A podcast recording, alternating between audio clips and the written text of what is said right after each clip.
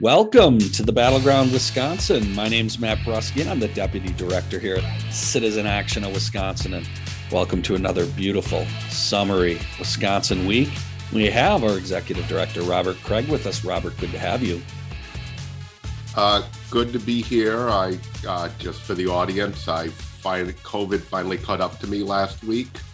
Uh, after all this time, I dodged it all this time, and I know we like to run around saying this thing, you know, this thing is mild now, and I have four, I'm four times vaccinated.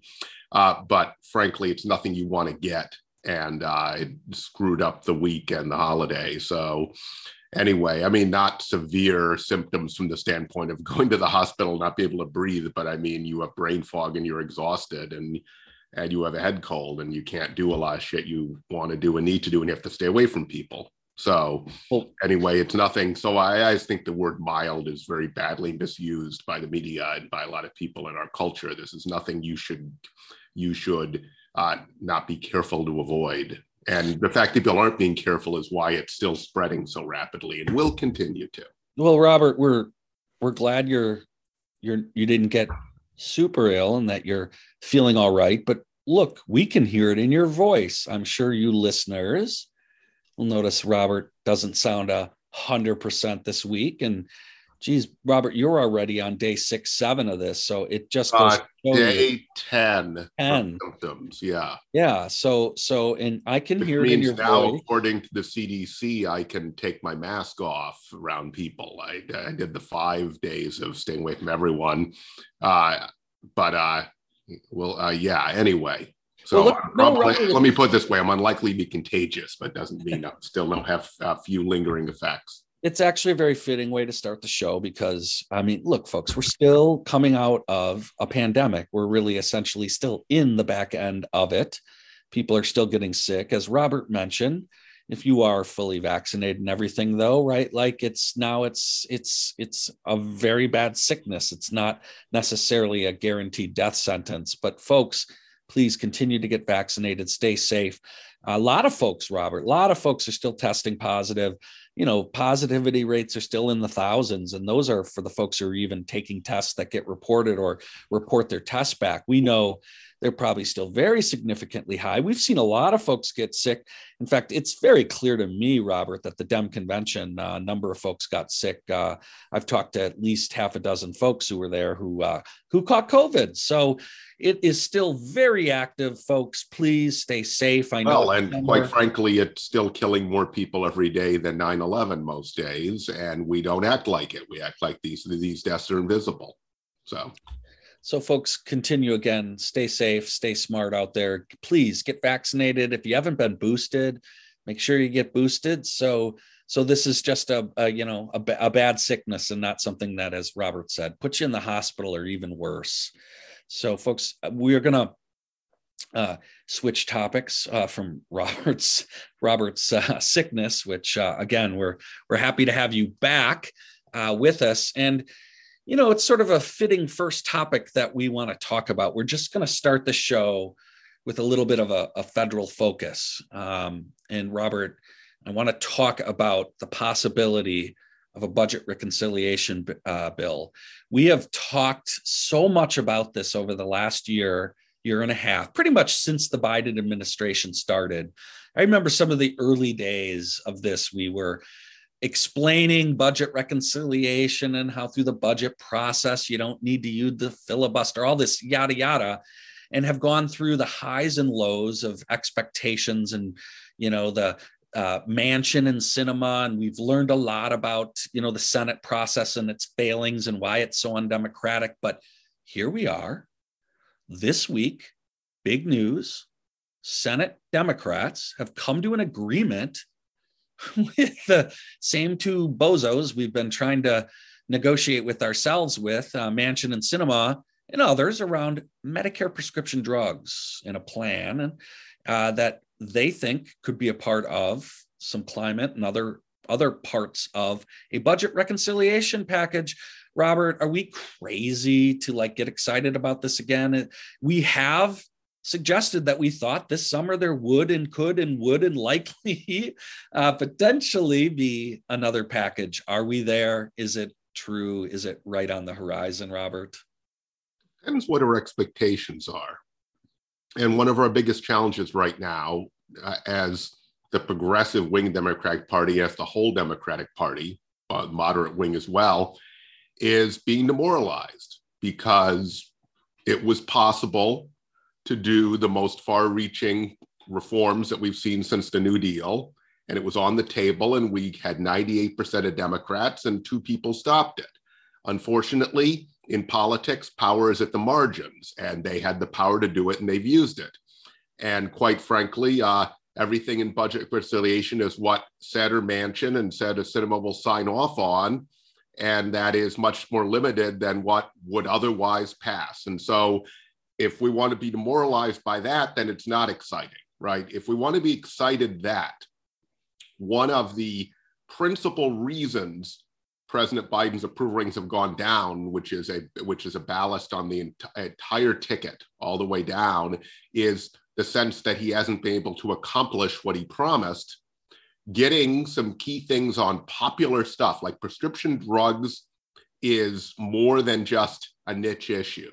It is, if you dig into the polling, one of the most significant elements of inflation for average people is wildly popular. And we know in, say, Wisconsin, Ron Johnson will just be against use Medicare negotiating for prices. And so it it's an 80 20 issue, Robert. Right. 80, so and an emotional one, not just yes. 80 20. Yeah, I'm for it, but I won't do yes. I won't vote on it. And a lot of those too high saliency, as they say in the biz, yeah. Dr. Well, Craig. that's important because we have a lot of close friends and allies who write 80, percent issues behind us. Yeah, but they're not going to vote on it. Uh, now, if we could figure out how to make them vote on it, then you got something. And that's partly what we do at Citizen Action. Uh, so this is a big deal politically. It's a big deal that these will be valuable advances uh, it will allow Medicare to pr- uh, negotiate. The reason they're not allowed to is because of pharmaceutical power, pure and simple. So it is. This is a corporate lobby having the power to enforce through Congress price gouging on the whole population, cause people like folks on insulin to skip their treatments and to get in huge trouble. Uh, that is what's been going on. It will not be every drug, it'll be a select group of drugs, but that is progress. And once you have that, you have a framework for expanding the number of drugs later, uh, especially if we can get a stronger majority and win Wisconsin and Pennsylvania and hold the Senate and have and get two more votes, progressive votes. And so it is a huge deal. And I'll just say this: there's just we just we've got to find a way to mobilize and inspire people to pass this, and then to get people excited about in the election because uh, there also could be along these lines in the final package some historic climate investments, not as big as what we wanted, but big, and we need it because there's a 2030 deadline. And in addition, things that would make healthcare more affordable, like not raising uh, uh, prices on the Affordable Care Act dramatically right before the election, which is political suicide, actually keeping the reduced premiums that we've had during COVID 19, thanks to the American Rescue Plan. I was just going to say, though, for the emotions, and this this is on kind of in a COVID fog. I had a I had an editorial, uh, lead editorial for the next issue of In These Times, due a publishing deadline for In These Times magazine. It was about how to move forward not be demoralized by the shift in criminal justice reform, how it looked like great things were possible in 2020 with the historic protest movement after the murder of George Floyd, and how now even mainline Democrats have all reversed and are promising more police, candidates for mayor, et cetera. Uh, hopefully, it was not overly influenced by a COVID fog, but they have great editors, so I, I I'm convinced it will it will not it'll not be all wet. But anyway, this is the same thing with reconciliation. Everything else we're doing, if we don't inspire our base, Matt, we can't win elections. Elections are about base now, not not about swing voters primarily. Look, I agree. We've talked about it for a long time that the failure to pass budget reconciliation has greatly damaged uh, the president and Democrats overall with the base. There's no doubt about it. Actually, um, uh, uh, new polling that a- actually speaks specifically to the damage within the base, uh, particularly also with young folks uh, who, you know, were overwhelmingly supportive of Biden. And it's all around just the failure to address a lot of these major priorities, particularly climate change, other things, um, you know. And so this would be a huge opportunity to start to push back against that. But I'm going to say this just to me to also have a victory and to, to accomplish something because we are going to there's a chance we're going to lose this congress and so we need to make as much progress as we can because folks this shit's popular they ain't going to be able to roll back a lot of this stuff because it's very popular uh, robert final word before we go to break i missed one huge thing and that is in budget reconciliation serious chance of getting something close to a billionaire's tax and actually reversing the Trump tax giveaways. And not only is that widely popular, not as it knows it free resources to actually make the investments we need, it's actually increasingly understood as critical to saving democracy because you can't have this small number of people untaxed build this level of wealth that everyone else lose ground and not have them simply dominate our political system. And that's part of what is happening right now. And so, but it's wildly popular and could shift the elections. One of the few things that could change people's votes or inspire them to vote, in addition to things like prescription drug and healthcare costs. With that, folks, we're going to take our first break. You're listening to the Battleground Wisconsin.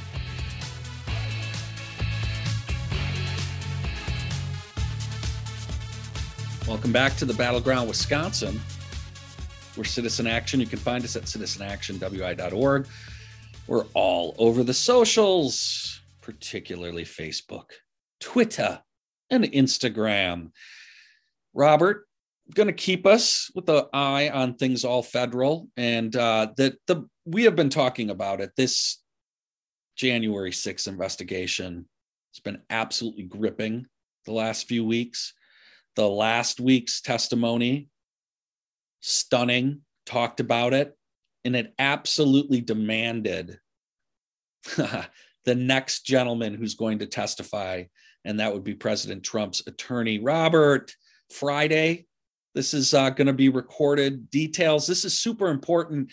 This could be, and I know you would like to talk about this. Is this the John Dean moment? It's also possible the John Dean moment was the surprise hearing uh, last week, which has forced the issue by reporting what Pat Cipollone said and was doing. He's the I want to thank correct- you. By the way, thank you for saying that because I agree. I actually think she it was the is the most courageous person, and he he's doing this on tape. He's being compelled. He's being shamed into testifying by her. he knew it was wrong. He tried to stop it. He didn't even say anything during it. You know, he he defended Trump in impeachment, knowing that he should have been impeached. So he's protecting his right wing legal career. He's a very right wing dude, uh, but he is it's sort of like Lynn Cheney. He does believe in the law enough, not and the Constitution, not to have stood up for this, and he believes in it enough to answer the subpoena. We'll see if he try how how forthcoming he is, or whether he finds literally well, ways never to answer. Robert, the, the the thing that makes this testimony so going to be so great is, by all accounts, he actually believed Mike Pence shouldn't be hung shock of all shock, he showed outrage at the idea that they thought that that Mike Pence shouldn't be hung, you know, God forbid, and that Meadows seemed indifferent to it, and if anything, was like, well, that's what President Trump wants, buddy. You know, like the exactly. fact that he presented he actually showed outrage uh, is what's going to what is what's powerful about his testimony and the outrage as the white about- house lawyer because everything starts and ends robert you know with the attorney. I will say he's the he's the lawyer for the presidency, not for Trump. The lawyer for Trump is Giuliani, so he doesn't. He's not supposed to have a attorney-client privilege with Trump personally. He is, if there's any privilege at all, which is doubtful, it has to do with protecting the institution, not Trump. But he and, will clearly have been involved in all the most substantive conversations. And no we'll doubt. see if he's if they find a way to make him answer, right? Because he's a lawyer who, if he has to, won't perjure himself, right? But who, if he could find a legal dodge, probably would. He's not shown himself to be a, a good actor. I would say his outrage was about Trump trying to prevent Trump from commit crimes, not necessarily out moral outrage um, beyond that. In other words, because he's shown no other in- interest in protecting the institution or preventing this from happening again. I mean, if he let people know what was going on, then there'd be much better pressure to reform the system and prevent a heist of the election. So I'm just going to say, just like with a lot of these rogues, he's it's it's limited, right? What how you can like Bill Barr, how much credit can you really give Bill Barr other than he wouldn't do the dirty at the very end, right? Uh, given the dirty he would do and has done in his career, both for Trump and for H.W. Bush, keeping him out of jail in the Iran Contra uh, controversy. So I just say though that this is explosive. The question is, we probably won't see it on Friday. It's going to be behind closed doors. It's deposition. We'll probably get some little leaks from the committee, depending on how it goes. But we don't know how explosive it's going to be because we don't know how successful they're going to be in nailing him down and and forcing him to answer. Well, look, hey, we're going to continue to track this talk about it. We have been saying for what year and a half now. This is a defining issue. It can't be swept under the rug. It it can't be ignored. And so this investigation's been very important in at least uh, trying to bring some light and some factual light uh, to, to, the American public. So we'll continue to track and follow this issue uh, here at the Battleground, Wisconsin. Robert, um, want to transition now both federal, but back to Wisconsin here. Um, we announced our endorsement of um, Mandela Barnes for the United States Senate a few weeks back. I've had Mandela on the podcast to talk and announce that endorsement. And we feel very strongly about this endorsement. And um, one of the reasons why we think actually Mandela is the best candidate uh, has come to surface. Unfortunately, it's come to surface in the corporate media and under the just atrocious right wing.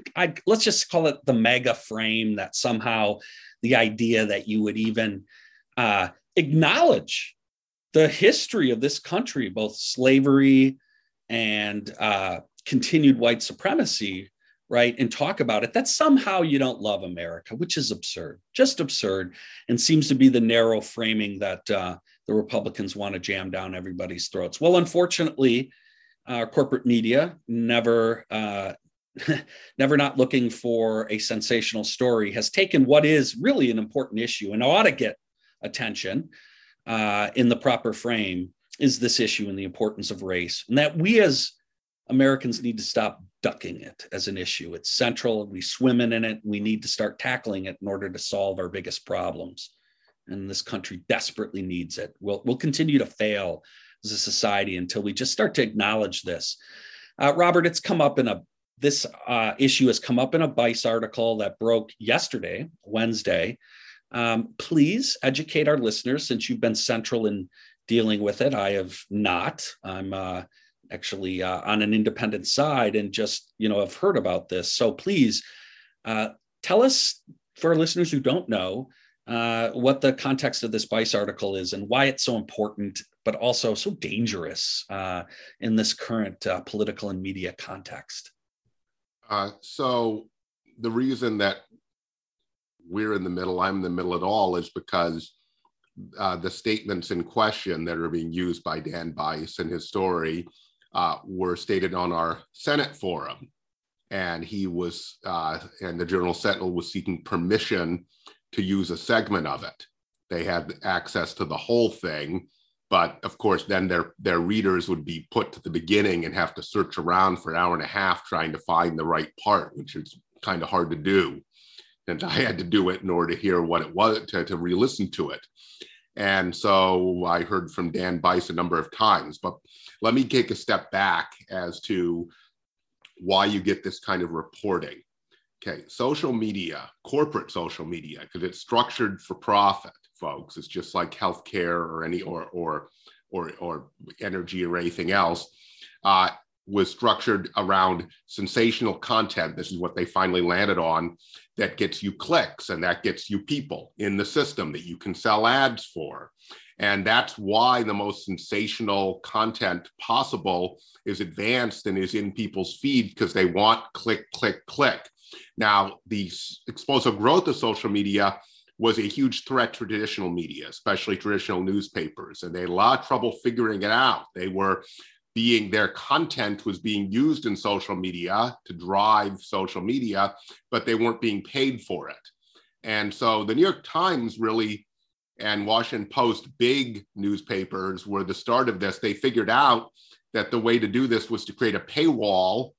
And but and so in other words, they had the uh, prestige and the content uh, to bring people over to the other side and be still be very successful. That's been much harder for smaller dailies, though. Milwaukee Journal Sentinel notice, uh, owned by Gannett, has a paywall now and functions in a similar way.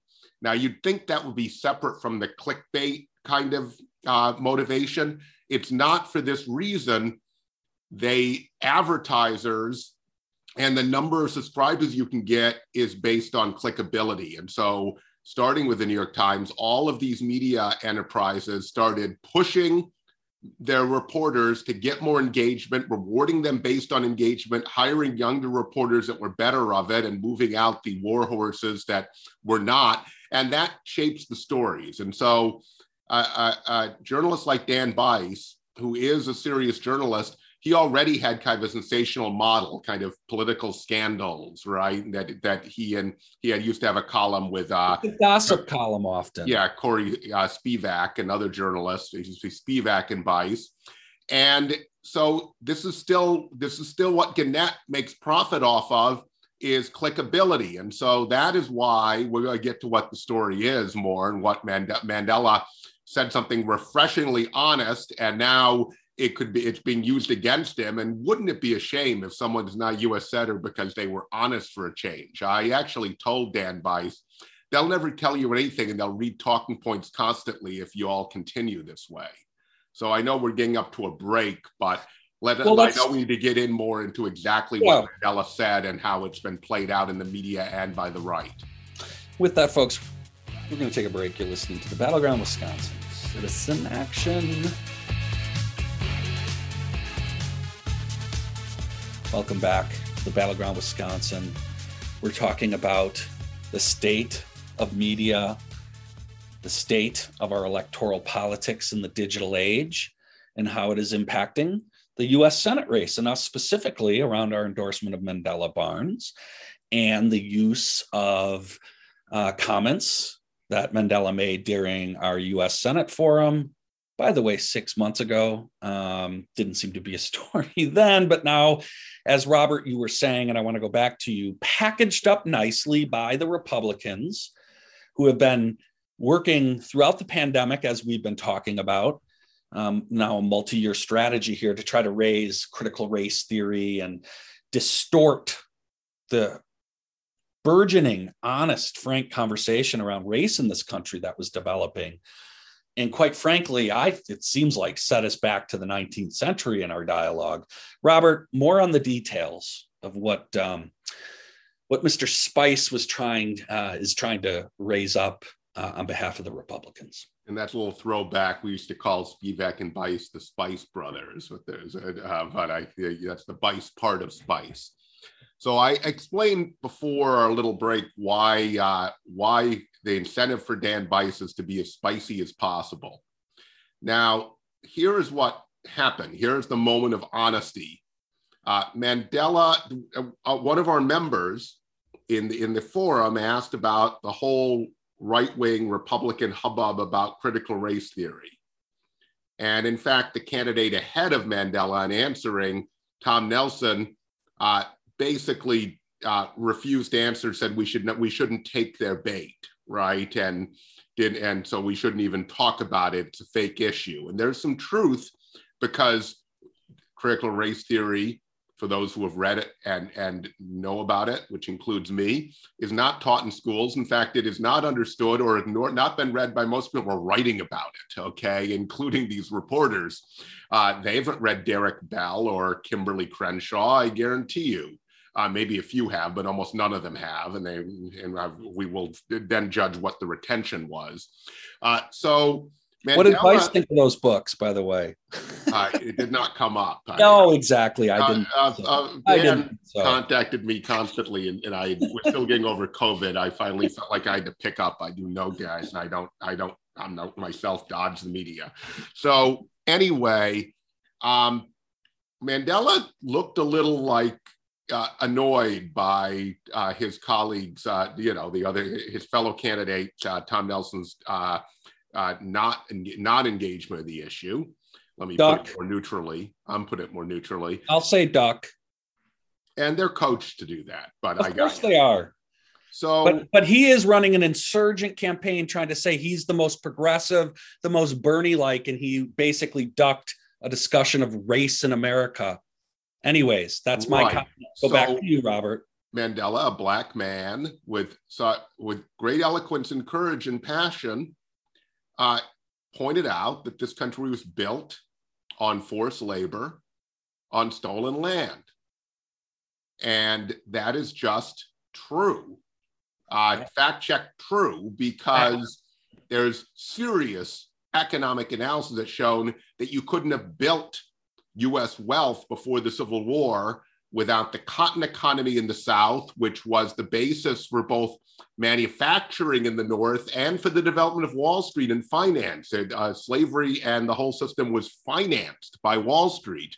And you, we wouldn't have become one of the most the richest countries in the world the way we did or as fast as we did without it. So in fact, I know people want to assail it. There's excellent analysis in the 1619 project. If you all get the book, there's there, there are essays in that which are overwhelming as far as the evidence. Okay, so this is fact check true. And so the question is uh, whether we dare look at our history.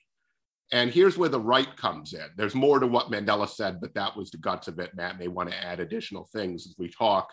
Um, and uh, Dan Bice's reason, his hook, is that uh, some of the Republican candidates on the 4th of July tied into it and said, uh, or their spokespeople said, uh, that this that, that it's ironic uh, that Mandela is running for U.S. Senate on the Fourth of July because he clearly hates our country because he he believes horrible things about it. Shameless. It's shameless and it's it's racist that they're doing this against now, an American candidate. I'll just say it.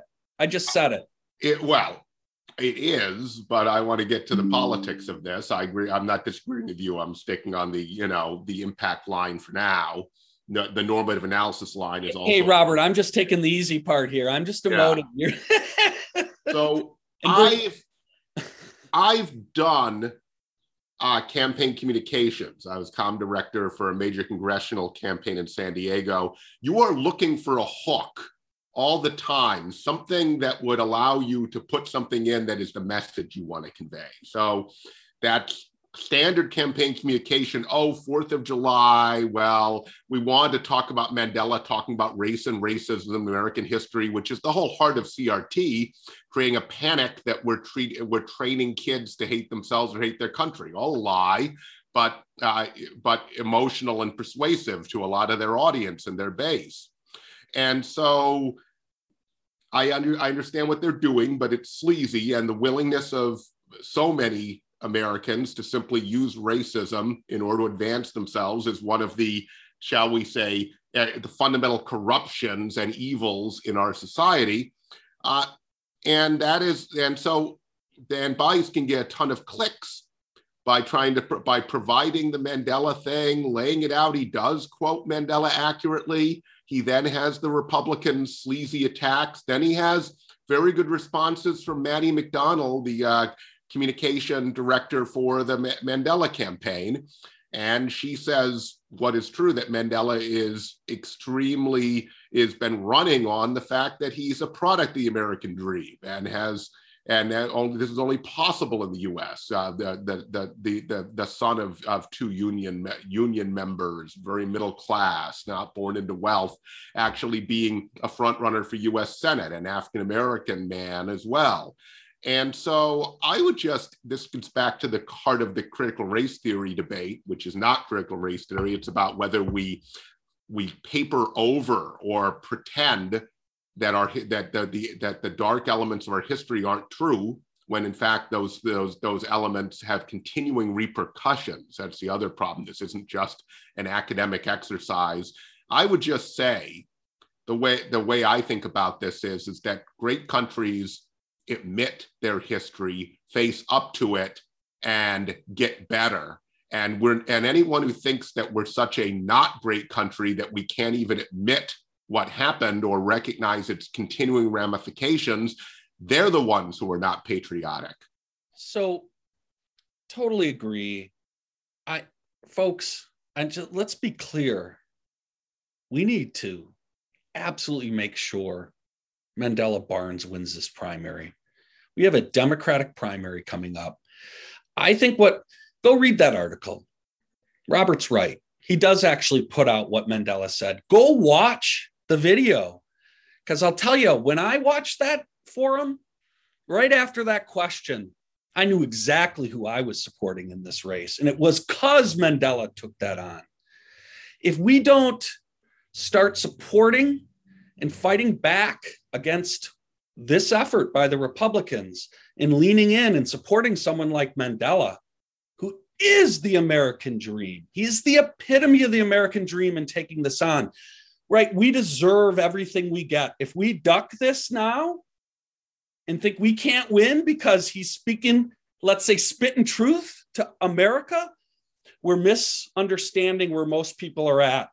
What the Republicans are pushing is not actually popular. Most people do know, do believe with what Mandela said. It's this frame Robert talked about. So it's important we get out and, and start supporting someone like Mandela, win this election, and don't succumb to this. Have conversations with people about this. Don't run away and think you can duck and switch the topics and pretend we're advancing and, and going to move forward and win on other issues. Because you know what? They're going to inject race, continue to inject race on every issue. That's oh, why we're losing they have it and they're go- they'd make it up if they didn't have it right mm-hmm. they're out of out of whole cloth it's going to happen there's no dodging of it here's the thing to, uh, to understand unfortunately because of the nature of our fallen politics uh, Dan Bice said to me, and this is correct, that our base will love what Mandela said, and and watch it, watching the video, it will be inspiring. Yeah, these are my words, not Dan's, but that that was what Dan communicated. So we shouldn't be upset about it. In other words, look, that's true. And you will, you, Battleground Wisconsin listeners who are not trolls will be impressed by what Mandela said. But in our fallen state of politics, it will not play that way because of the way it will be presented and cut about apart and completely mischaracterized. And so as a result, we have such a corrupt political system. It will, it will, it can't, here's the way it doesn't harm Mandela politically the same way that Trump was not harmed by what he did by turning out our base in huge numbers. If Robert, we don't do that, more than that though. I think it's more than that. It's leaning into the conversation and not ducking it, not thinking that we just need to duck this discussion and make it go away. And then everything will work out great for Mandela or work out. No, Mandela's going to have to talk about this. We're going to have to talk about this because when we talk about it the way Mandela talks about it, it's a easily slam dunk majoritarian position. When we duck and cover and let the Republicans define the debate, just like we spent a big chunk of this thing talking about how they do it through CRT and all, right? And we've talked a lot about that. They will continue to win. We need a full throated discussion on this on our side that reflects what most people actually believe. There was slavery this country has racism in it. It's Our current inequality is still reflected. Yes. It's still it's having continuing ramifications. And I got news for y'all. We Mandela needs to win a Democratic primary. We need to inspire our base. We need to get people fired up and get out. So, first step, he's got to win his primary. So, you know what? I got news for you. I think this is helpful to that. And I think I hope it inspires you. I hope yours, all you listeners are inspired as I am about taking on this issue and, and actually having a legitimate conversation in this. And Mandela's a beautiful person to have that conversation and help push this on and push back against what they're talking about. And you know what? We then have a general election I like our odds. I like having this. Con- I like Mandela as the messenger, and I think we can win this. And we got to stop ducking it, folks, because we'll keep losing on Badger Care. We'll keep losing on climate. We'll keep losing on all these issues because when they inject race and othering in, that's when we lose. And we got to start pushing back on that. Anyways, I'm very, very passionate about this because I think it's super important and we can't duck it. And um, I'm just glad it came up. And I think Mandela and I hope their team are prepared to, you know, talk about this and talk about why it's so important to dealing with inflation, why it's so important to dealing with the economy, climate, all the things, the democracy questions we have. You can't deal with those without talking about this honestly. So, anyways, I, oh, I, you know, I, I just, it's frustrating it's very frustrating the way those articles get written, Robert. And I think you did a great job of sort of laying out the way the, the media structure leads to that. Um, so, Robert, you get the last word. It's just about profit. It's uh, that's it. Now, here's the thing. Remember, why would why didn't Trump pay for the amazing, and it says, look at Wisconsin elections, for the incredibly outrageous, awful, appalling, before now politically impossible things, things that would have disqualified any other candidate in American history. The reason is he turned out his base so massively it swamped uh, that effect. So that is the way. If we allow a, a, a small turnout election, then this hurts Mandela. If we use this and other courageous steps Mandela's taken to inspire people and and greatly, uh, you know, exceed what the pollsters are predicting for Democrat turnout, then it's a net positive. So this is about what we talked about at the beginning and reconciliation and the reverse and criminal justice reform and and and and uh, the, the the the real threat of people being demoralized Yep. You, the way to answer this, if you want to answer racism, you got to turn out and vote, period. Because otherwise, Mandela will be defeated on the, the most abject racism you can imagine. Not just imagine that we see right here, that we see in this particular back and forth. Folks, we're way past a break. you, we, you're listening to the Battleground Wisconsin, where citizen action.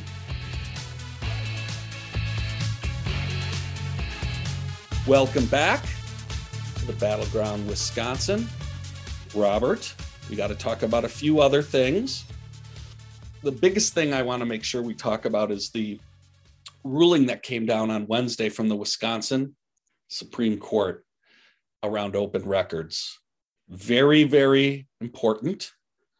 Um, probably not getting the kind of attention it deserves. It's it's critical in terms of our ability to get access to what's happening in our government in particular. Uh, shout out to Isaiah Holmes for writing a making sure this thing got some some some good press uh, out there to show what happened. Robert, give us the details. What did the Supreme Court essentially rule, and why is this so so so detrimental, possibly going forward? Chilling, I, I, I would suggest to free speech or to access, I should not free speech, to access to, to records and particularly what our what our government is doing. This is one of the pillars of the whole Wisconsin idea, the Wisconsin progressive tradition. This is a law that goes back to the 1890s. And prior to this, uh, a bought government that was bought by timber and railroad interests uh, hid what it was doing from people. You didn't even know who was writing the bills and who was involved, and that it was entirely at the behest of robber barons, the term at the time, which could be repurposed right now, quite frankly, given the billionaire class now is dwarfs the, the, the, the robber baron class of the 1890s, late 19th century. And so we have this open records law that is overwhelming that says that the public has a right to see. It was the idea that corruption can't live when it can, when it's exposed, when there is transparency, when it, when it's exposed to light, right? The same way when you pick up a rock and all the critters scurry away, right? The critters otherwise will do their business if you can govern in the dark.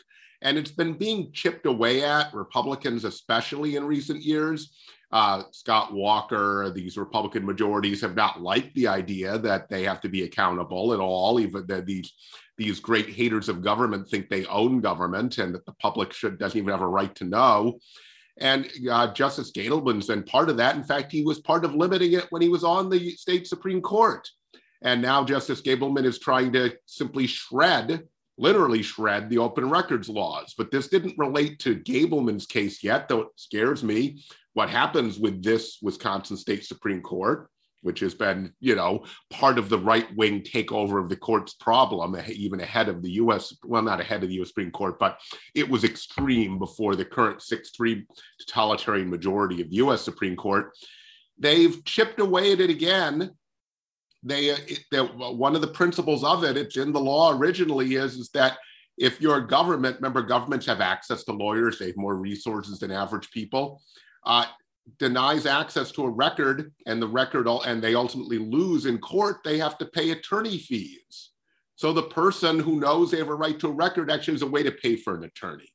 And now they're saying in a walk, I think it's a Waukesha uh, school district case, they're saying that's not that uh, that is no longer the case unless it's ordered by the judge in the settlement. And frankly, a lot of times these cases go away as soon as the, what happens is uh, this, the, the unit of government capitulates. And so there's no settlement and there's no, nothing from judges. So this is another example of them using legal formalism to essentially undermine the intent of something. You talk about a precedent, precedents that go back to the 1890s in this state. And, and what's important, folks, to understand about the way this is set up, it basically means the only people who will likely challenge and go after this are people with access to resources who are willing to understand that they may have to eat the legal fees if they can't get them back. So the average person, organization, people's organization, individuals, right, are not going to be willing to take that risk on. It's just not going to have those resources. So again, talk about you know a system for the wealthy the wealthy will have access to go dig deep, find out what's happening because they have the pockets to back that. And I'll, I'll other people you, don't. I'll give you a concrete example. Uh, we've worked on bold bills on healthcare, a, a, a super Bachelor public option with uh, Representative Shelton on a climate jobs package with Representative Moore Omokunde and Senator Larson. Uh, if those big industries we're taking on thought they could get something on us, they can use their, they can ask open records requests to their heart content to find out all every single communication with, with our allies in the legislature. If, on the other hand, the insurance industry or fossil industry writes the bills for the Republicans and we seek the records, we, we can't afford as an action all of those legal expenses, and therefore Robin Vos and company can get away with it. It's that simple. It is whoever has the money has right to, to, to, the records, not to general public. The whole point of this is that everyone, every citizen has a right to know what the government they are paying for and that represents them, what it is doing. And so this is uh, yet another example of creating a plutocracy, quite and simply. People, it's another reason why you need to join Citizen Action. It's why you need to, and if not Citizen Action, join your favorite people's group, your favorite organization that's bringing people together to try to affect our democracy. It's really, really important as these structures we go up against get stronger and are more well financed. So please consider joining one of our co ops. Put a link in. If you don't want to join one of our co ops, please consider being a one time donor. We'll have a link where you can make a donation. Robert, before we go, um, one final check in here in the state. It's been really challenging to keep up with the craziness that's going on uh, in the Republican gubernatorial primary. Uh, big news this week is Nicholson dropped out. Robert, he didn't like how dirty the race had become. or he didn't like his it's polling. Really dirty when it defends his principles.